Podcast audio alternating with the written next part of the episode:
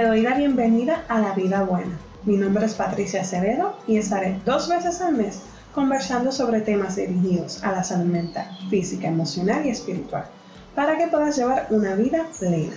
Gracias por acompañarme hoy lunes comienzo de semana.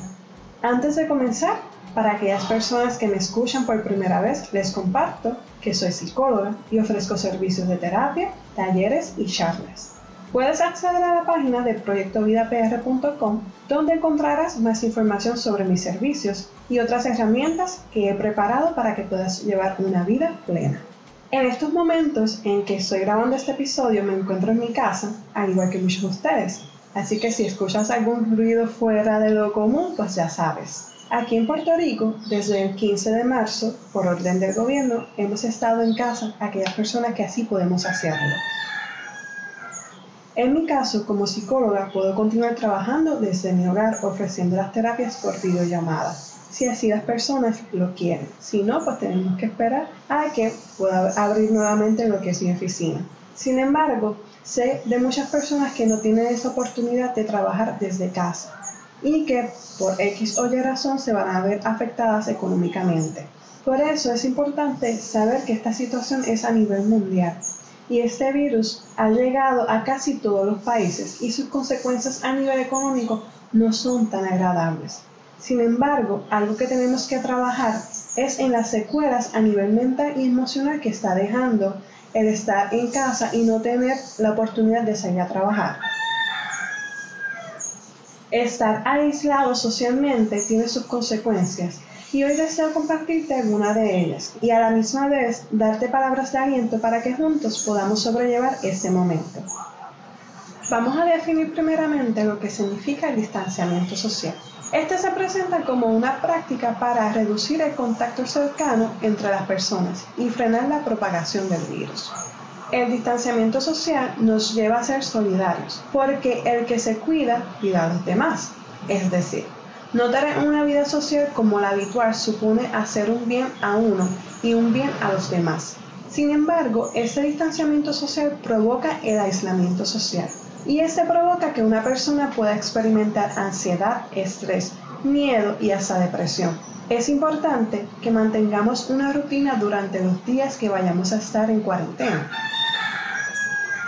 desde vestirte para trabajar en casa, realizar ejercicios, leer, tomar curso, entre otras cosas. Algo que es importante es que en esta nueva rutina debes incluir el que estemos atentos a lo que nuestra mente y cuerpo necesita. Por eso, si en algún momento sientes la necesidad de llorar, hazlo sin remordimientos. Estamos viviendo un tiempo difícil donde no tenemos un manual el cual nos diga cómo afrontar esta situación. Sin embargo, el ser consciente de nuestras emociones es crucial para sobrellevar esta situación. En el podcast puedes encontrar varios episodios donde les hablo sobre la ansiedad, algunos consejos de cómo manejarlas y sobre las emociones. Estos recursos serán de gran beneficio para ti en este momento. También en nuestra página proyectovidapr.com puedes encontrar varios artículos que te pueden ayudar a canalizar mejor tus emociones. Y en mi red social de Instagram y Facebook, hace varios días, les compartí varias cosas que podemos hacer durante la cuarentena y que yo estoy llevando a cabo. Entre ellas están conectar con mis emociones, hacer recetas nuevas, aprender algo nuevo, llamar a mis seres queridos, eso incluye a mi familia y amigos, llevar un diario de agradecimiento, que hemos hablado de ese tema, no ser duro con nosotros mismos, descansar y ser solidario y empático. Y estas recomendaciones se las compartí ya que hace varios días eh, tenía agendado muchas cosas para hacer, pero algo ocurrió durante el día que al final no logré ni la mitad de las cosas que había anotado. Y en ese momento lo que hice fue escuchar mi cuerpo y descansé alrededor de una hora. Y después de ese descanso fue que nació la publicación que les compartí. Y vuelvo a recargarles. En estos momentos es importante que estemos alerta de lo que nuestro cuerpo nos dice porque tenemos que reconocer que para la gran mayoría de nosotros estar en casa por mucho tiempo puede ser un poco difícil, ya que no estamos acostumbrados. Y lo importante es no dejar de relacionarnos con las personas. Podemos utilizar la tecnología para mantenernos en contacto. Este periodo va a pasar, pero es importante que aprendamos de él.